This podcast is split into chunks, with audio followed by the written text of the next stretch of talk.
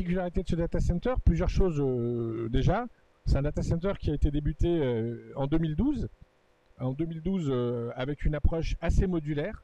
L'idée étant d'accompagner le modèle économique du client dans, son, dans son développement avec des phases progressives pour pouvoir vraiment coller à son investissement.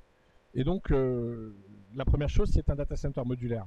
Ensuite, la deuxième chose qui est remarquable, c'est que c'est un data center qui embarque toutes les technologies en termes d'efficacité énergétique, et notamment euh, concernant le refroidissement, puisque c'est un data center 100% euh, free cooling indirect à l'air, avec dans un premier temps la solution EcoBreeze, puis euh, son remplaçant maintenant chez Schneider Electric qui s'appelle EcoFlare, qui est une évolution d'EcoBreeze plus compacte, toujours aussi efficace avec du free cooling indirect à l'air, l'air du data center refroidi par l'air de l'extérieur sans que les deux se mélangent, donc en utilisant un certain nombre d'heures dans l'année, le fait qu'il fasse suffisamment froid pour refroidir entre guillemets gratuitement le data center.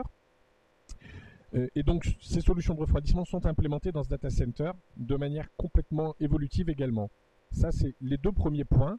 Et enfin le dernier qui est récent, le data center a été upgradé cette année, en début d'année, pour pouvoir être certifié Tier 3 Constructed Facilities, ce qui veut dire qu'en fait aujourd'hui, euh, l'Uptime Institute, qui est l'organisme qui certifie les data centers dans le monde, est venu tester in situ l'ensemble du data center pour valider qu'il tient bien un design tier 3, donc que la construction qui a été réalisée à partir du design que nous avions élaboré chez Schneider Electric est bien conforme au tier 3.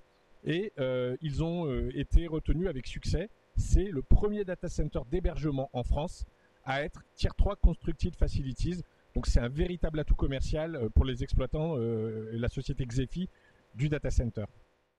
L'intérêt du, design, c'est qu'en fait, à l'instant T, quand on l'a pensé, on embarque les dernières technologies. Mais comme je le précisais tout à l'heure, quand on a fait les premières briques en 2012, aujourd'hui on est en 2018, euh, les briques qu'on a implémentées depuis ont été, enfin, ont tenu compte des évolutions technologiques. Donc l'idée est vraiment d'avoir des conceptions avec ces valeurs de base, la disponibilité, l'efficacité énergétique, euh, et ensuite de pouvoir faire évoluer les technologies dans le data center en fonction des, ruptures que, que nous, industriels, nous développons dans nos laboratoires. Donc oui, on va garder une technologie assez proche, en tous les cas une conception modulaire, c'est vraiment l'idée qui, qui drive le data center. Par contre, les technologies qu'on embarquera dans les futurs projets, puisqu'aujourd'hui on, a également travaillé un partenariat sur des futurs projets de data center avec la société Xefi, euh, on va dire que on le fera au fil de l'eau en fonction des évolutions. Donc on sait déjà le coup d'après quelle technologie on va mettre sur le prochain data center. Par contre, sur ceux qui viendront euh, par la suite, euh, on sera vraiment dans un concept de up to date, de mettre state of the art l'infrastructure du moment.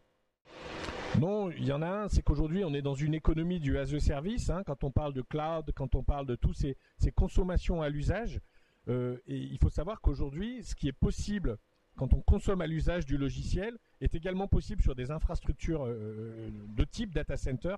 Et c'est vraiment toute la réflexion qu'on a chez Schneider Electric, de faire du data center as a service, de construire le juste nécessaire au fur et à mesure d'un projet économique pour accompagner nos clients.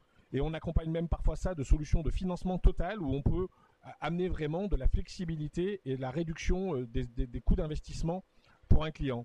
Donc que vous soyez une petite, une moyenne ou une grosse entreprise, euh, toutes les solutions existent et toutes les solutions par rapport à l'usage que vous voulez développer.